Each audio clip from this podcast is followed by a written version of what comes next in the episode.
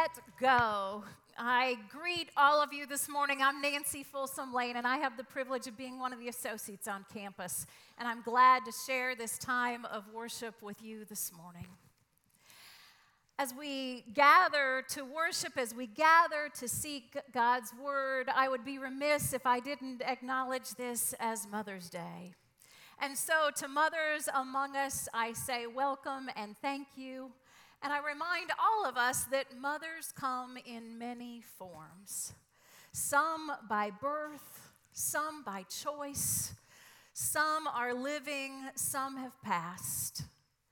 And then we remember mothers today, some who parent their children here on earth, and we remember others who this is a hard day for because they look forward to, day, to the day when they will hold their kids again in heaven.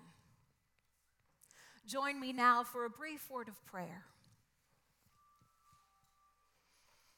Holy and loving God, you are with us. And you are with us both in the present and in the waiting. And for that, we honor you and give you our praise. Lord, in our remembering and our honoring today, we do give thanks for mothers. And we tenderly pray for those who yearn to be mothers, who are in that time and place in their lives of waiting. Help us be the body of Christ, a community that welcomes and holds all. Lord, open our hearts. Be present in my words, that all we offer this day might honor you. In the name of Jesus, we do pray. Amen. As we think about the role of mothers in our lives, most of us would agree that the primary task that a mother takes on early on is raising their kids, getting their children ready for life. We start out by feeding schedules and sleep schedules. Then we move into the homework years. And then we tote them around to practices and rehearsals, hoping that in some way we are contributing to their preparedness for adulting. We are uncertain where our kids will end up, but we aim to build a foundation. We don't know what they are going to have to navigate in their lifetime.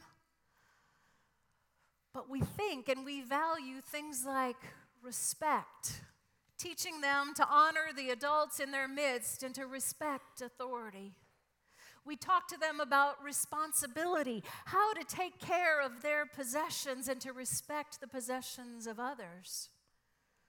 We raise them up to learn what it means to be a part of a team, how to collaborate with others. And we train, sometimes more successfully than others, our children with money and resources how to save, how to be generous, and how to avoid debt. We get down into the nitty gritty and we get in the practical when we're mothering and parenting. We teach them skills like how to do laundry, how to cook how to get your own glass of water out of the refrigerator. And insert your mother or your grandmother's voice here. We teach them things like you must always wear clean underwear because you don't know when you might be in an accident. It doesn't stop there. There are other things we as mothers, we as parents say.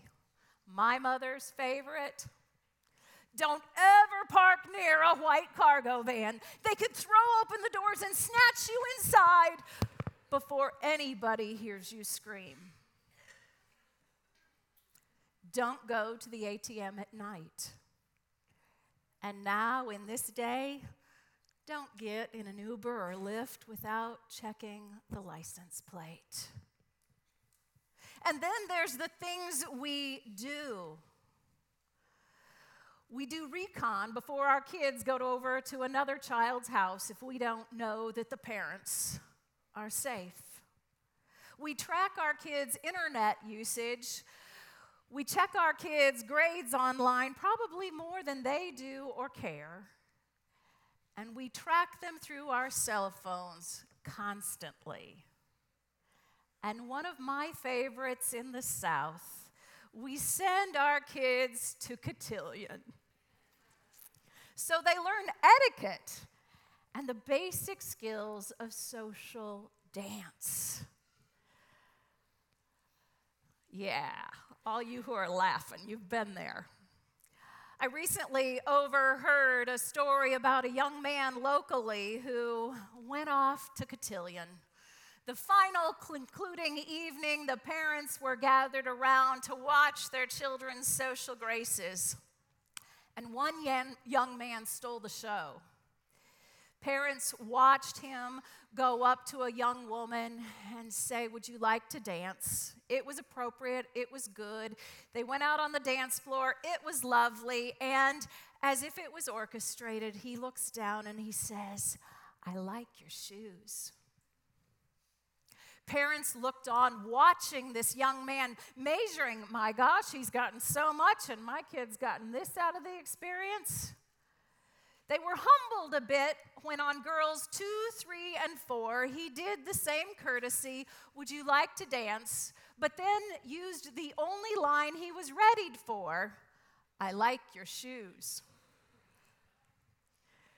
We can only get our kids ready so much, and then they have to learn, they have to fly on their own. We spend lifetimes readying ourselves through kindergarten, college, careers, marriage, childbirth, promotions, surgeries. We even prepare ourselves for retirement. Our culture has primed us and taught that it is so important to be ready. But what are we as the people of God ready for? Do we max ourselves out?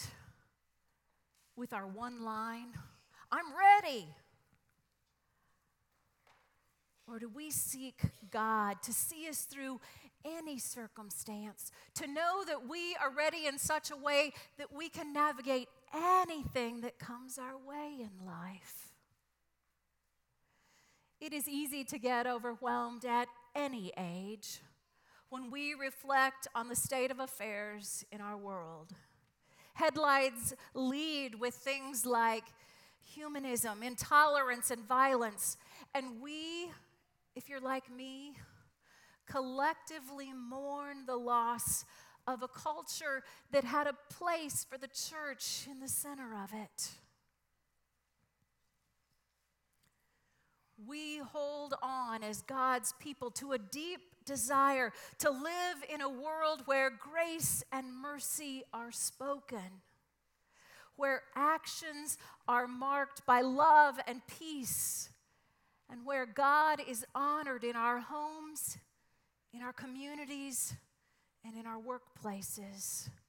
May we, as God's people, never forfeit our desire for all people to be rooted in God and to bear fruit in our living and in our loving. So, how do we ready ourselves? How do we re- ready the children in our lives to live in such a way that leads to life eternal? Growing up, one of my summer escapes was going canoeing at least for a week at a time on the Upper Iowa River. And to kind of give you a time and a place, if you were around in 2011, you probably heard about the eagles on the internet, and people would sit for hours looking at eagles' nests in Decorah, Iowa. Well, that's what I'm talking about. The upper Iowa River is right along where those eagles, where people would sit in front of their computers and watch these eagles. One of my just get away from it all times was to go canoeing on the river with friends, and it was common every day we were on the river to be paddling along, and a few feet from us, a turkey vulture or an eagle would swoop down and grab its next meal out of the river before soaring and returning to where they were nesting.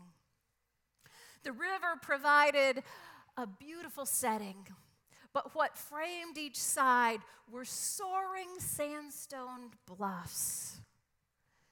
And if you look close, you would see roots coming down through the sandstone, something that's not a hard rock, but the roots would penetrate and they would root deep in the riverbed.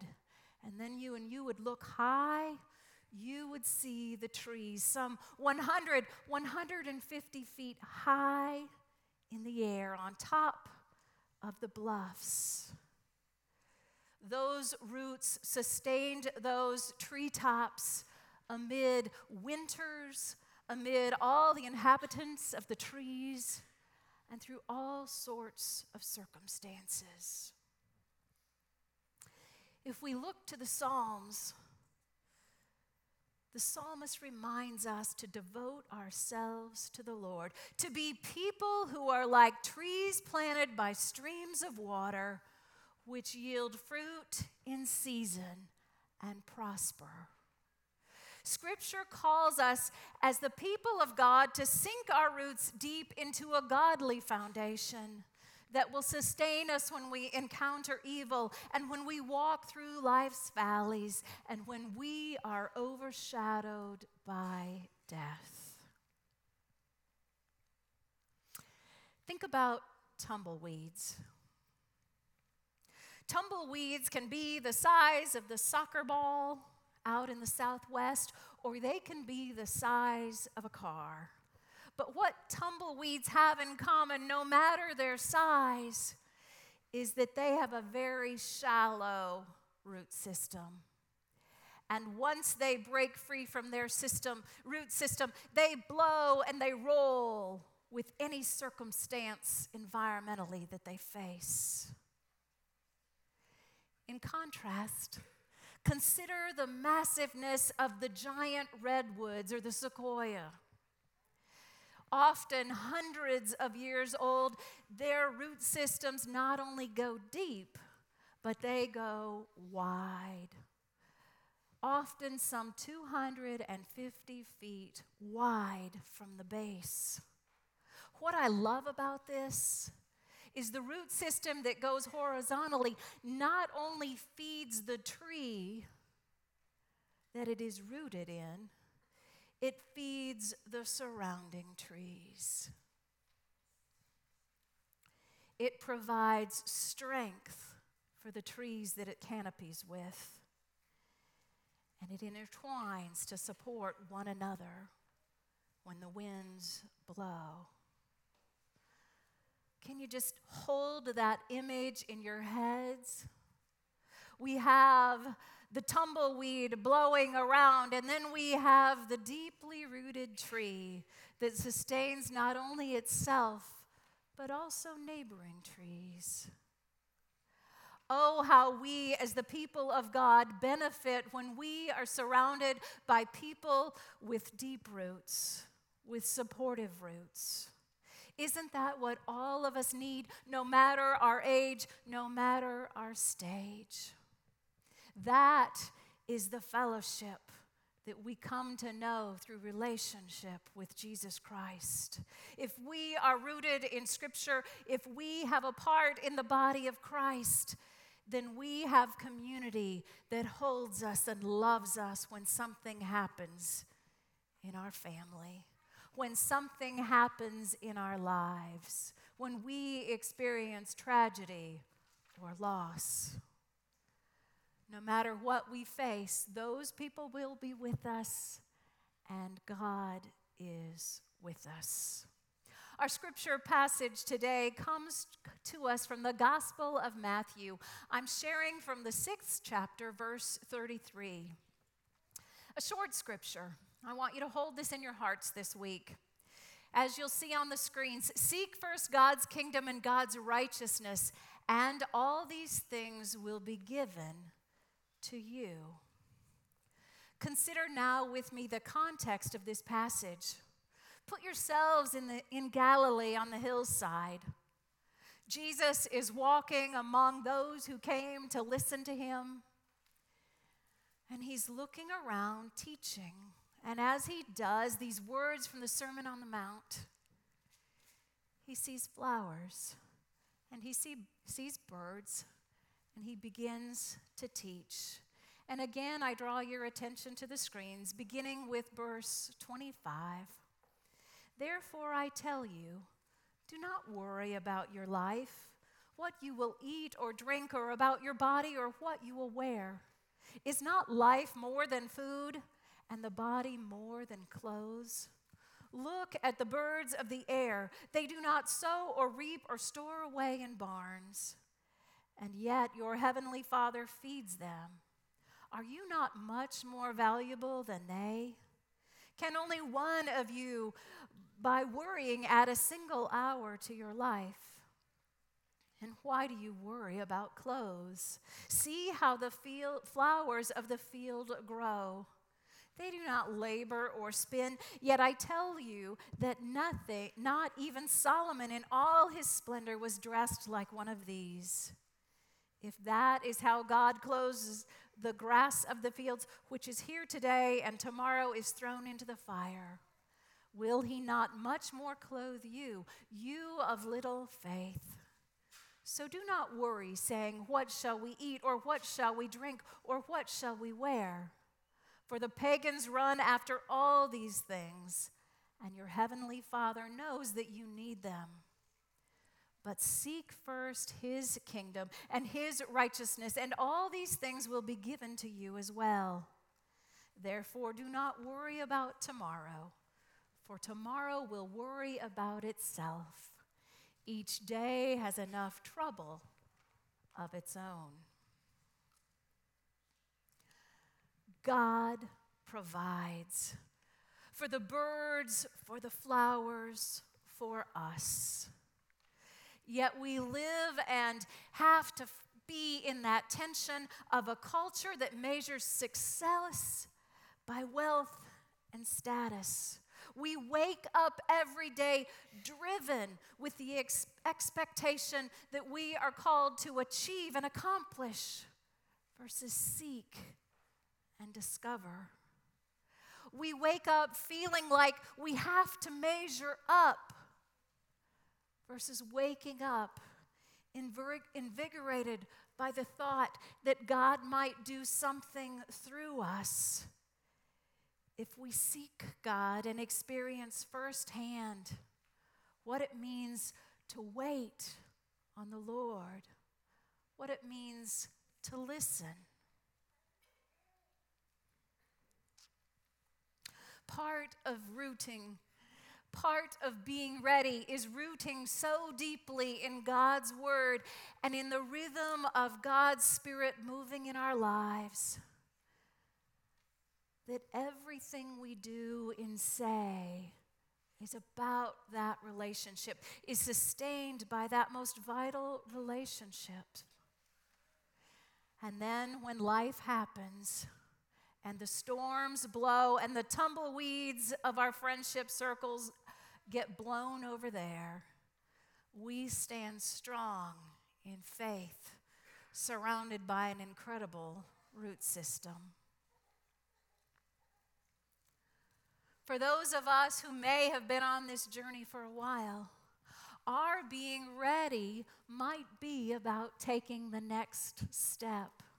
Being ready to mentor others, inviting others into the faith teaching others how to root deep, to build a thicker life with God, to live in that place of deeper relationship.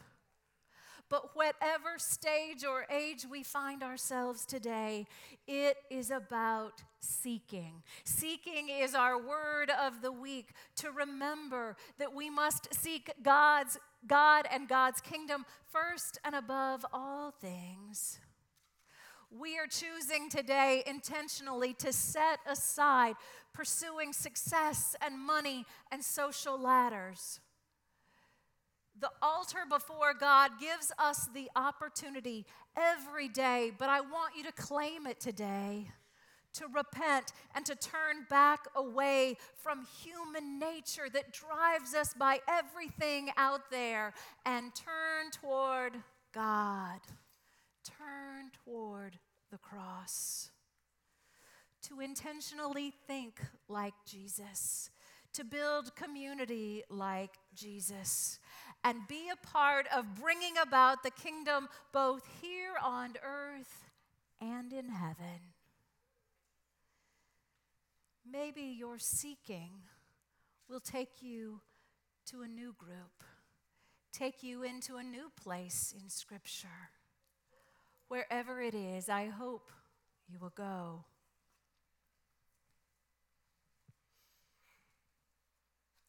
But how do we go? We may not go as the world sends us, but we're going. We are choosing to go in the way in which Jesus taught so that our excess is transformed into the essential, being freed up to not be about the world, but to be about God, trusting God and leaning on God. Have you ever taken time to admire a lemon tree? If you stand in front of a lemon tree, the fragrance is intoxicating. And if there's blooms on the tree, they are a brilliant white. What is special to me about a lemon tree is that they don't bear fruit unless they have fertile soil. They need just the right amount of water, and they need mulch to feed, to break down and nourish the roots. Like the lemon tree, we need the Word of God and Christian community to nourish our souls, to encounter the saving grace of Jesus Christ day in and day out. Months ago now, a gentleman sat in one of the back pews in this chapel. He was facing something very difficult coming up in his life. And a pastor approached and asked him if he wanted to be alone. And this gentleman very humbly replied to him, I am not alone. What he meant was his roots are so deep. He is surrounded by such a powerful group of believing people that he had cultivated in his life for years. He was not afraid because God was with him. God has been a constant companion in his life, just like God wants to be in yours. I mentioned canoeing earlier. Canoeing for me was always fun on the river. Yes, we had to paddle a certain amount of miles each day to get to our packs. But the fun and the horseplay and the water holes we would find in the middle made it all worthwhile. But we had a pack, this group I paddled with. Every day we would paddle at least an hour in the morning and an hour in the afternoon in silence, just the ripple of the water of our paddles hitting. Because we knew that those weeks on the river were more than just a canoe trip. We knew that God was pouring into our lives. And we were at different places in our relationship with God but we had a respect for one another, that God was doing something holy and good in each of our lives. So, in the middle of creation, with rushing rapids that would come and eagles overhead, the water would carry us. And we were able to soak up the movement of God both around us and in us. And I am a better person for that. when I look back on my life, the river is the one place where I have truly encountered eagles. Yes, I've seen them in the zoos and all those places where you see the pinned up eagles, but I mean encountered eagles. To see them in flight was incredible. To see them break the water near our canoes was unbelievable. Downright scary at times, too. Eagles nested right by that river. And if the trees were up to here, the eagles nested in trees that were this much higher. And they could see over the canopy of trees and find their next meal. They could watch the prey. They knew all of their territory. I love the fact that eagles stay in their same territory and they nest in the same place year after year and they invest in their nest because it's not just something they leave, but they raise all their babies there, coming back to it time after time.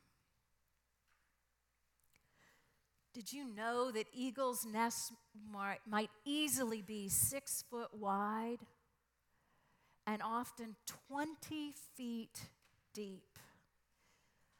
One eagle's wingspan alone can be six foot wide. So you put mama and daddy and two or three eggs in there, it gets crowded pretty fast. So when we think about that nest, when we think about how mamas and daddy eagles get those babies ready, there's a lot that goes into it.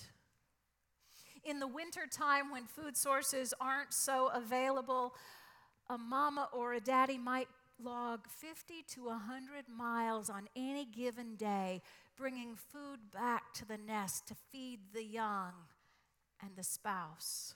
Is that what you call mama and daddy eagles? Spouses, partners? But the power in this story is how mamas and daddies ready their babies for flight. Once an eaglet is born, it stays in the nest for two or three months. That baby grows because mamas and daddies go out and get food and bring it back. Mamas and daddies meet all of their needs. And this is how the story and the legend of the eagle goes for their next phase.